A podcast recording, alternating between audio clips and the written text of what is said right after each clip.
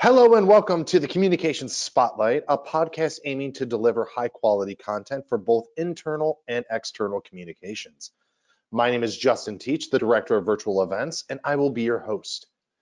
On today's episode, we look at a discussion from our Disneyland conference on achieving storytelling success with smart digital content strategies. This episode features Rae Hoyt, the manager of content production for technology courses at LinkedIn Learning, and David Johnston, the social media manager for TSA. That's awesome. Thank you, thank you. Uh, hi, everyone. I'm Rae. I work at LinkedIn Learning, and maybe I'm getting a little. Thank you, friends. Uh, I work at LinkedIn Learning up in Carpinteria, California. I'm a manager of content production for the technology segment of our library. Uh, this last year, my team published uh, about 800 courses in technology topics. Uh, we do everything. So programming, data privacy, security, network engineering. Uh, it's quite a lot of fun. And I'm joined today by David.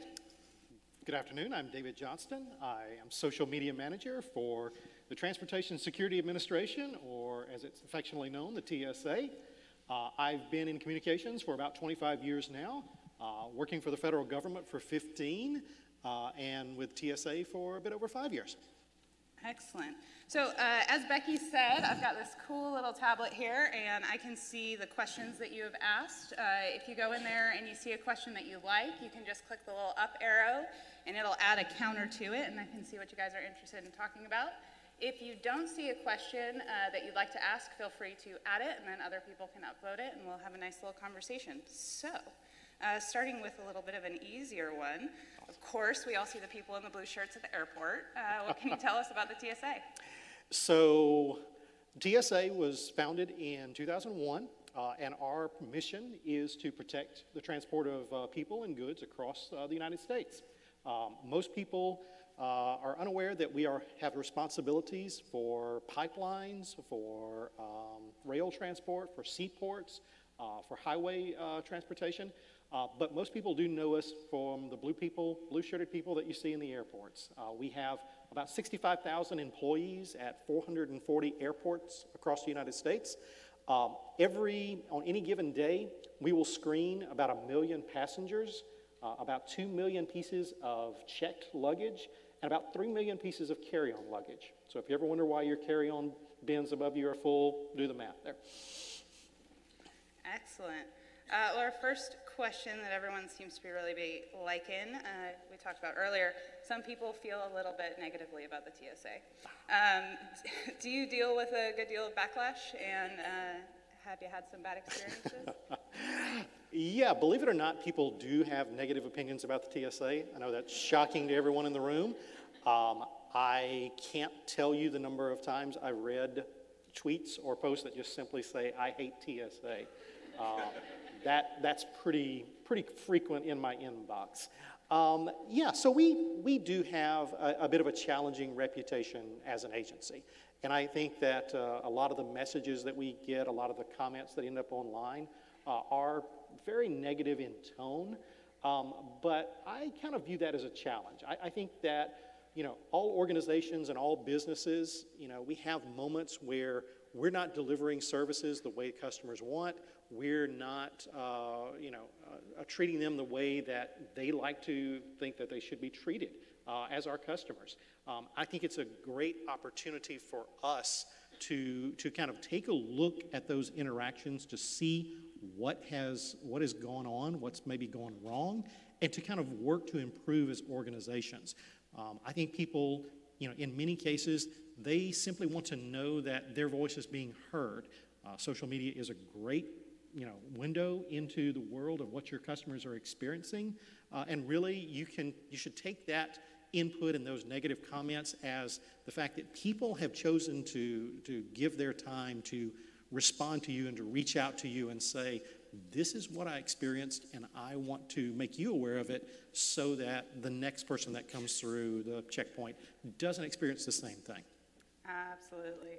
Uh, so, how did you guys get started in social media? Why do you think it's so important? So, TSA started like most organizations do. Uh, you know, we, we, we joined Twitter, we joined YouTube. We were kind of doing going through the motions like, like a lot of companies and a lot of organizations do. Uh, and then in uh, 2013, we joined Instagram. Uh, we really kind of hit our stride, I would say, uh, with Instagram because uh, it's a it's a really good platform for us to kind of show and not just tell someone you can't bring a sharp object through a checkpoint, but to really show them, you know, here's an example of some of the items that people have tried to bring through. Uh, that, I think that really drives the message home.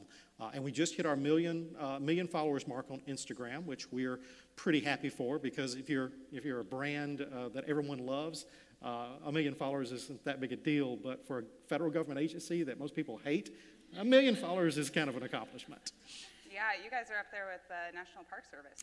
Yes, we are. We actually, uh, last year we were voted uh, in the top five uh, of Rolling Stone magazine Instagram accounts to follow. So that, you know, to be hanging out with Beyonce in the top five list, that's pretty cool. Yeah, I was uh, checking it out this afternoon, and there are some really interesting things you've posted recently, which leads lovely into our next question. Uh, where do you find new interesting content? So we have what I like to call them my surrogate social media team. Uh, those 64,000 employees that I mentioned that are working in airports across the country, they're the ones that are coming in contact with these items. They're the ones that are really on the front lines of dealing with passengers and dealing with our customers. So they are seeing the type of items that are showing up uh, in, in airport checkpoints. They're seeing the type of things that people are maybe getting confused about. So they're really, you know, providing that content to us uh, because they are they are really engaged as well, and they are really dedicated to making people understand and better informed about what can be brought through a checkpoint and what can't. So they really provide us with a, a great deal of content. Plus, I have an excellent social media team that works with me. Uh, they are all stars, and they are constantly uh, scanning, you know, what's new, uh, what type of items are we seeing show up at checkpoints that, you know, may not have come before, and what people really are, are asking about and what questions they're having. Uh, so it, it's really a collaborative effort to really kind of generate that content and to really kind of look for, you know, what's, what's new and what are, the, what are the areas we haven't touched on before. Yeah. On that note, uh, how do you balance making sure your content is informative and also is something that's going to grab people and bring them in. I see you guys post pictures of knives all the time. As someone who travels quite a bit, I would be that people are still bringing knives to the airport. But some of those knives are really interesting. They're cool to look at. So. Yeah, they, they really are. And, and kind of on that topic, you know, uh, we, we think that everyone knows the message, you know, don't bring a knife on a plane, don't bring a gun on a plane, but every day across the country there's about 70 guns that are found uh, that people are trying to bring on planes now. You know, so obviously the message hasn't fully gotten out, so maybe I need to be tweeting more. Um, but you know, when I talk to my team and we're, we're going through development of content, my question to them, and one of the things I always try to drive home, is to have, you know, to know what that underlying message is.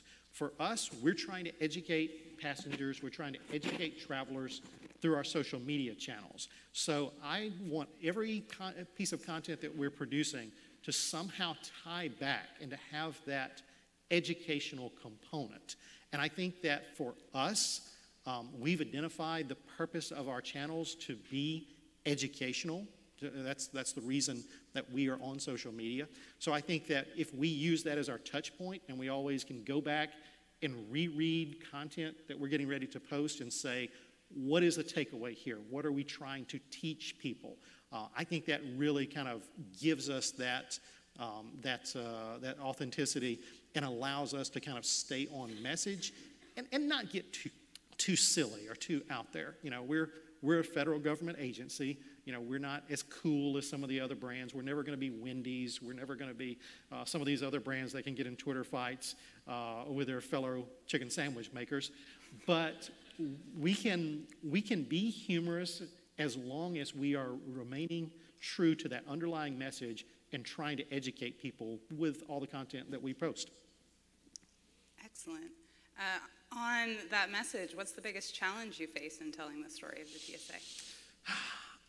You know, I, I, don't see them as challenges. I see them as opportunities. Uh, you know, we're a big, complicated, sometimes scary uh, federal agency, uh, and some people have, have kind of commented to me, you know, you must really have a tough job, and it must be really difficult to be a communicator within a federal agency.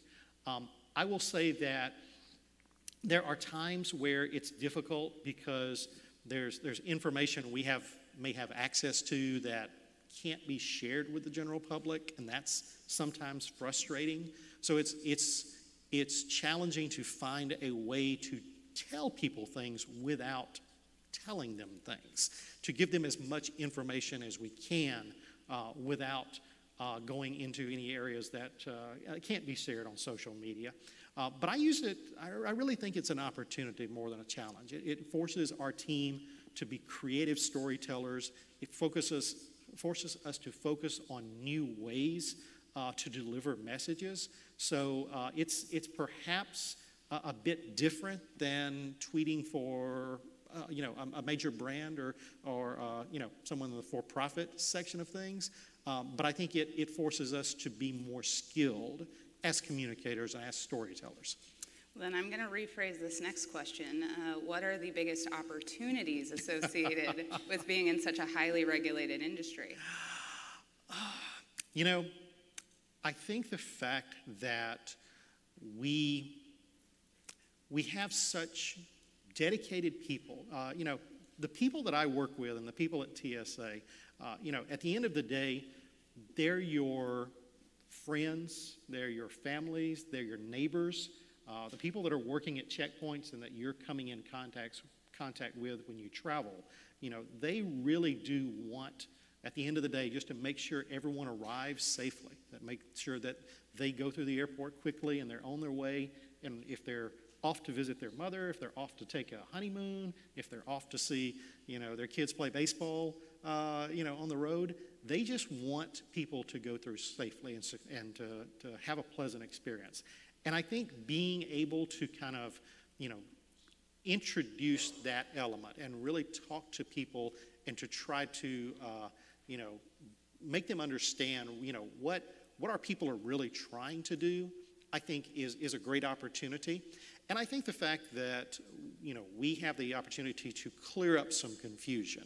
Uh, you know, there, there, are, there are nuanced rules when people are traveling. There are rules that that change or evolve. For example, um, you know, when new items come on the market, like uh, when drones became popular or e-cigarettes really uh, kind of burst onto the scene, you know, there, there are always evolutions into how TSA is operating and how you know, items that can be brought on a plane, items that can't be brought on a plane.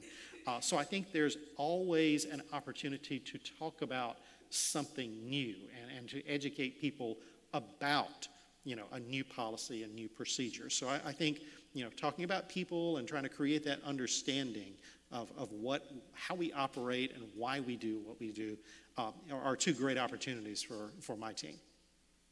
That's very interesting.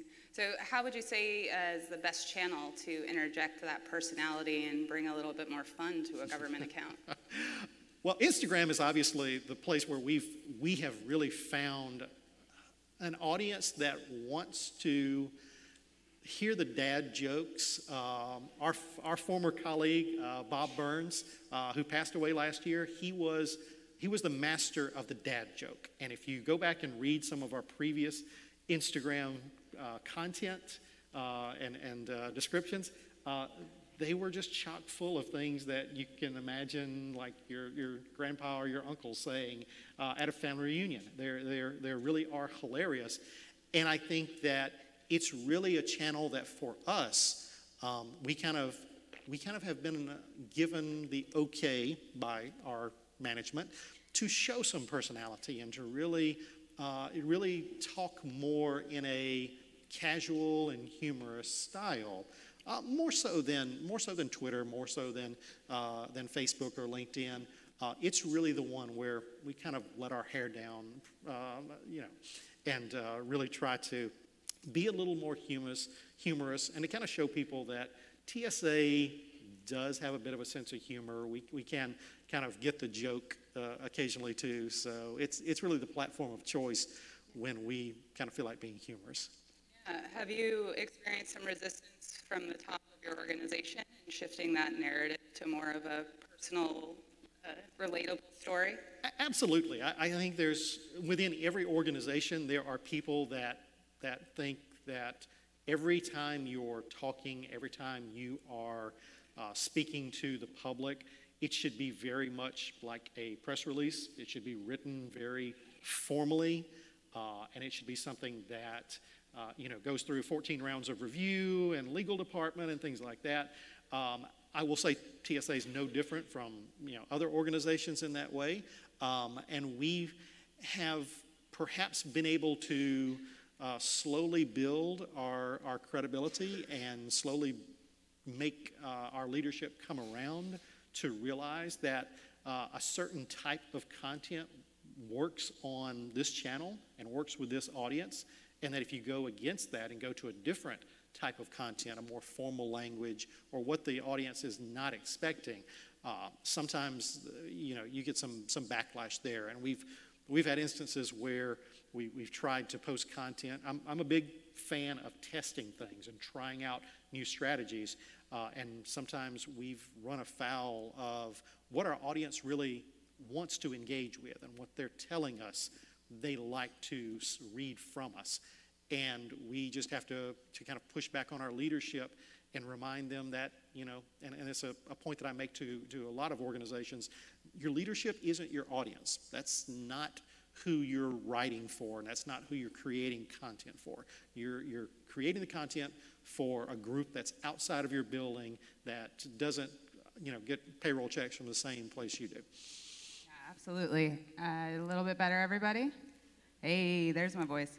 Um, so uh, I've noticed the TSA really has shifted to a, a react or a proactive instead of a reactive uh, customer service channel. Yeah. Uh, what's your experience in that space, and uh, how can other brands learn from that?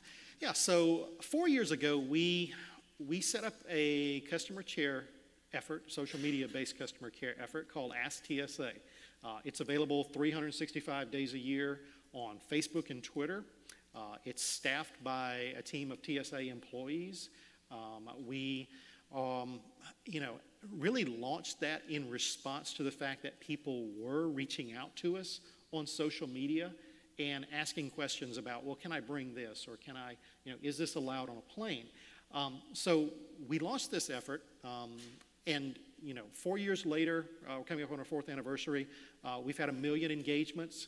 Uh, we average about thousand to twelve hundred questions and uh, interactions per day uh, from passengers that may be curious if they can bring an item on a plane, uh, that may uh, have, you know, be curious about screening procedures. They've had a knee replacement surgery, or they're traveling for the first time with a child, uh, or they simply want to give us feedback about their experience. Sometimes negative feedback, sometimes uh, letting us know when things went really uh, well. Uh, and it's, it's really been a great effort for us. Uh, it's something that uh, lots of organizations and lots of federal government agencies have reached out to us and said, how can we incorporate a similar effort uh, into our social media strategy? I'll also say that when we, when we first launched Ask TSA, we, we thought of it as an effort we were doing for travelers and for the traveling public.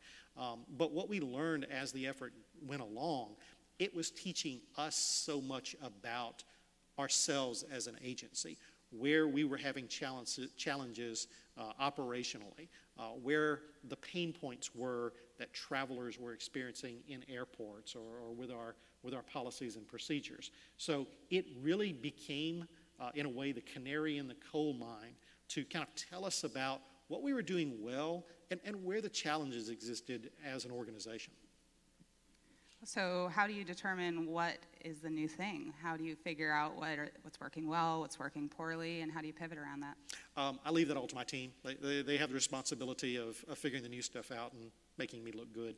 Um, you know, I, I, think part of it, you know, we all as, as social media communicators have access to the same sort of data uh, and the same, you know, d- d- you know, no matter what platform you use, you know, we, we can watch likes, we can watch retweets, we can watch mentions, and, and really kind of make some generalities about how successful content is. Uh, I will say that for me, one of the most helpful things that I do um, is to actually read the type of feedback that we're getting. Uh, I always tell my staff members, don't read the comments. And what do we do? We immediately go and read the comments uh, that people have when we post something.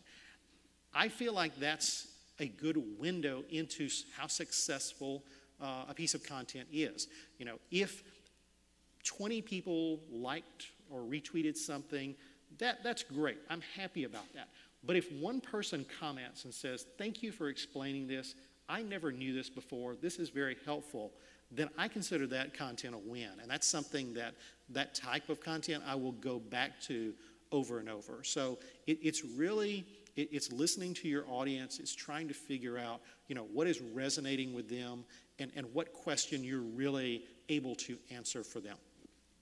Are there some areas in your work that are just no-go zones? You guys don't even touch it when it comes to airport security and as far as, uh, as, as things we can talk about or things yeah, that things we will on, on the platforms. Oh, oh uh, absolutely. Yeah, there there are there are certainly operational things that people will will want to know and will ask us questions about that you know, unfortunately we have to say, you know, we, we can't really answer that question or we will uh, have to politely, you know, decline to give them the information that they're looking for.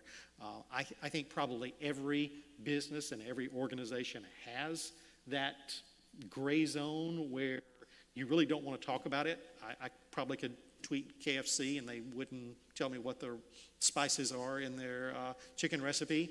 Um, so I think that are always, for every business, going to be, uh, you know, um, areas where you really can't address and can't really get at what the person is trying to find out. But I think that that's still an opportunity to, to engage with them and to talk about, you know, why, why are you looking for this information? What can I tell you that will be helpful without, you know, opening the doors completely on something that we can't talk about? Can you talk about your org structure a little bit? Sure. Um, so, our social media team sits within the Office of Public Affairs.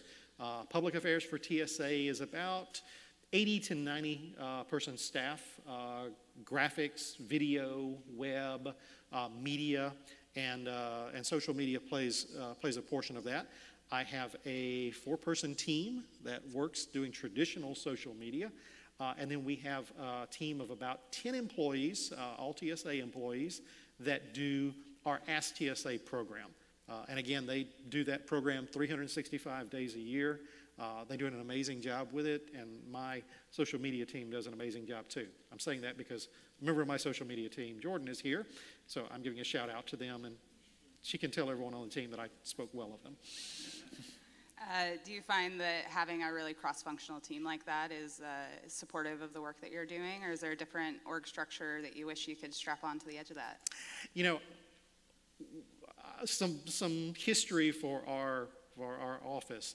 Um, up until about a couple of months ago, uh, we we were a much smaller team. I was a one-person basically operation for a while, doing all our social media. And previous to that, we had been very siloed in how we did social media. My colleague Bob, that I mentioned before, he did Instagram, he did uh, blog, I did Facebook, I did Twitter, and, and it was very much we stayed in our own lanes. Um, when our new staff members came on board, uh, I really tried to pilot this effort of our employees being cross trained. So I want them to be able to uh, you know, to run any platform, to communicate on any channel, uh, to be able to do their own photos, to do video uh, on the fly. Um, so I think it's a structure that has uh, allowed them to be much more well-rounded, but to also allow our team uh, to be a lot more functional and a lot more easy to send one person to do, you know, coverage of an event that TSA might be holding and I don't have to worry, well, does this person know how to tweet? Does this person know how to post the video on YouTube? Uh, they're cross-trained and they're cross-functional, so they can, they can be social media pros on any, any platform that's required in that moment. Well, that's definitely up my alley. I love a growth mindset. I love that culture of learning. Is that something that you really have to focus on keeping in your organization, or do you find as you bring new people on, the folks on the team already are, are kind of driving that for you? I think that it, it's something that the team, now that, uh, that we've introduced this model, would have a hard time going back on. I mean, really, once you have, have uh, kind of opened Pandora's box and allowed a person to use uh, uh, every color of crayon that's in that box um, to, to post on these channels, to uh, create content for these different sources. I think it's something that uh, it would be hard for us to walk back on. Uh, it would be hard for me as a manager to really ask our employees to kind of go back and do things the old way because I, I see, you know, my role as you know as a manager of this team uh, to really you know be training these people to be teaching them how to use these these different platforms to be uh, you know also hearing from them you know what do they think we should be doing? What you know what new ideas are out there?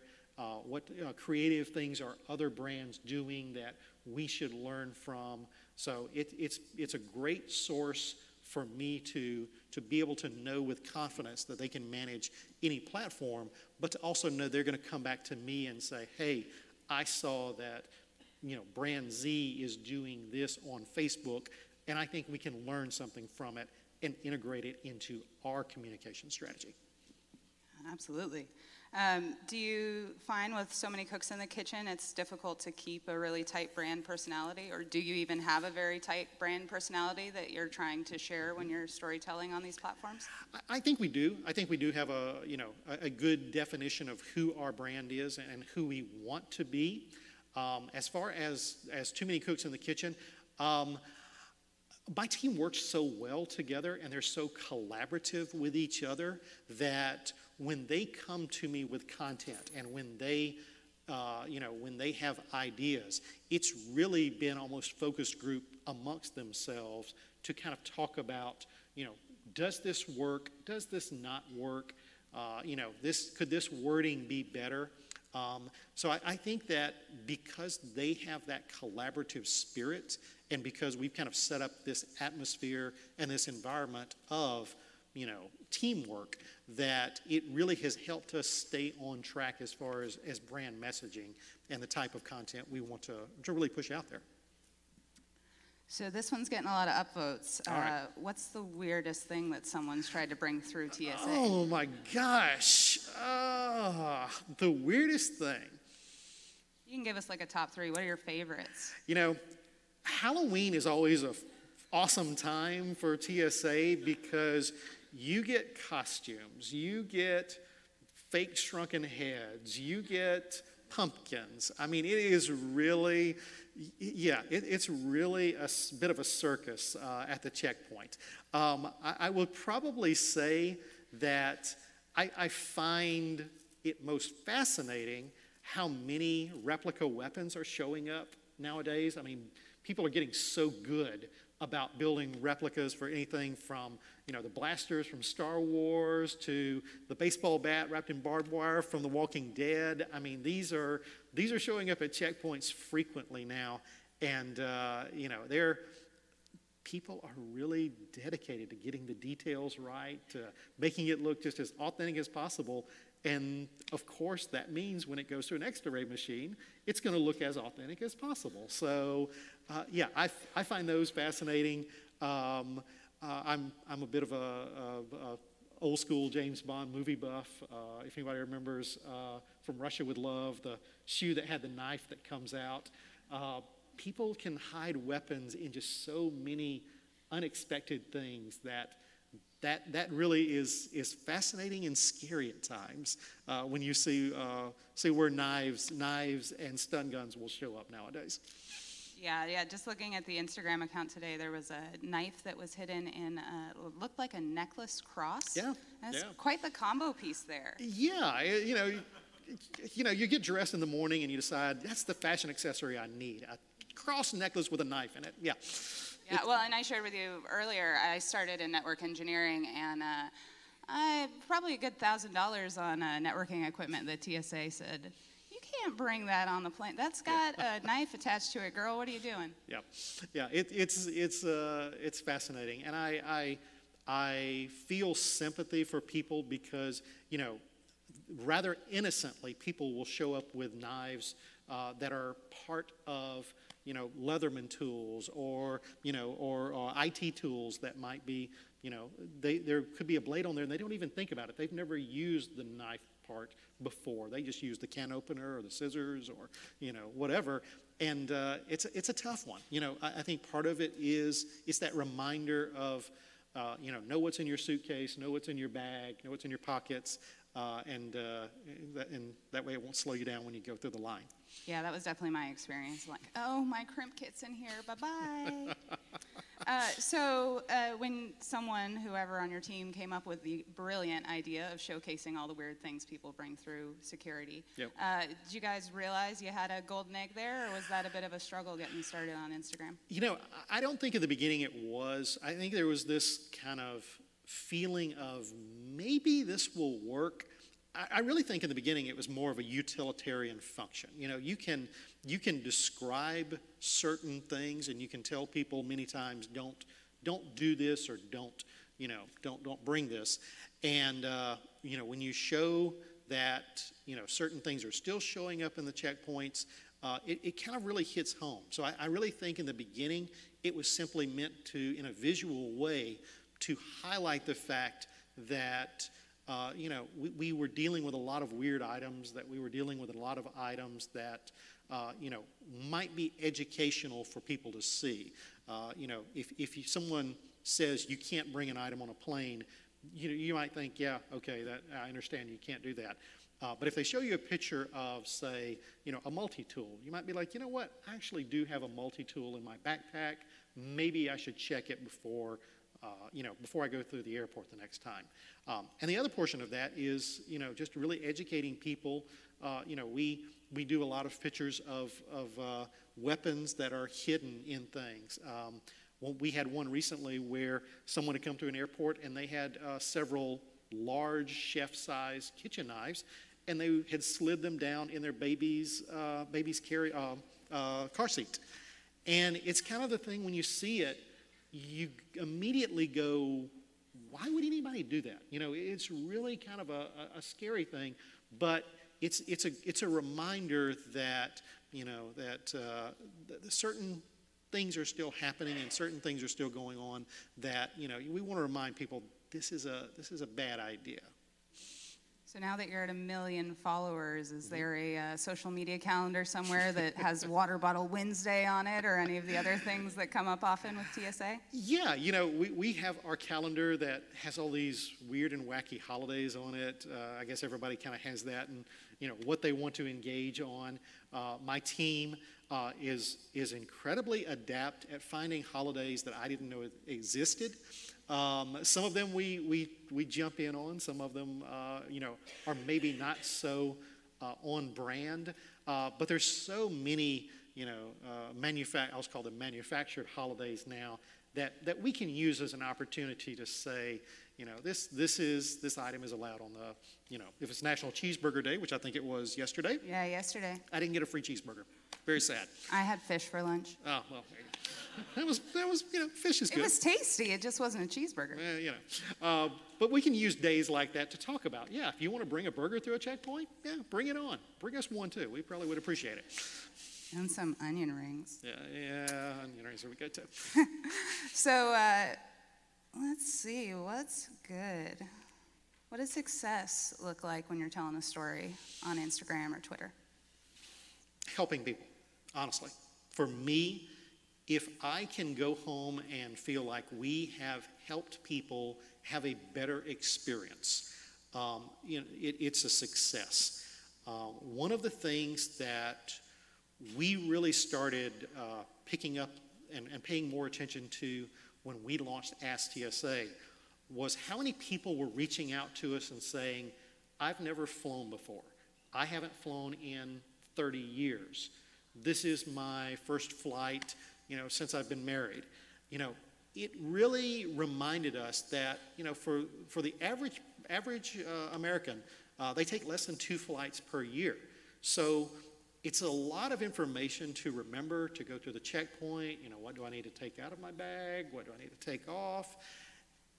And, and the feeling that we are, are helping to educate people and to really make them have a better experience, that's success for me.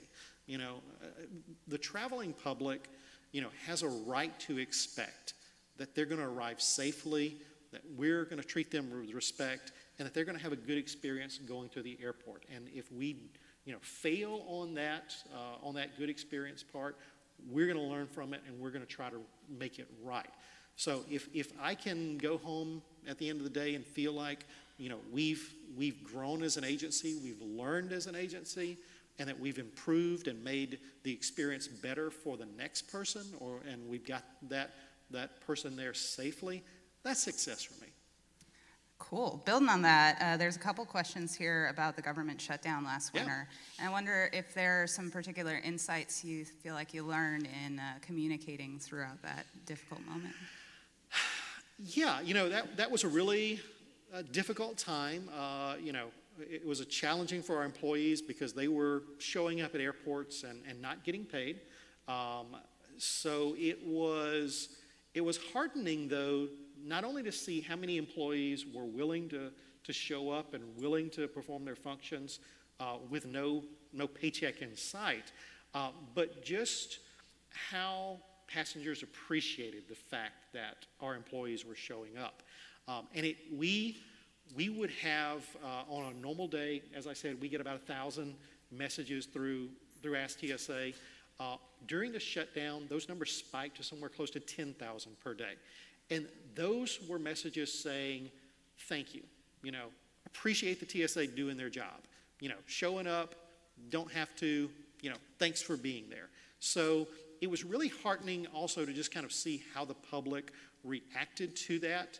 Uh, I, I, think it's, it goes back to uh, any time that you can kind of connect emotion uh, to your messaging and to your, you know, to your um, communications, it, it's really a good thing. And I think in that moment, um, you know, people really kind of kind of push the emotions the opposite way. We were we were not out there saying, you know, hey, when you come through the lines today, notice that you know we, we still are on the job, but people people really kind of flipped the script on us. They were bringing our employees, you know, gift cards. Uh, they were bringing, uh, you know, handwritten notes and cards from their kids saying "Thank you, TSA."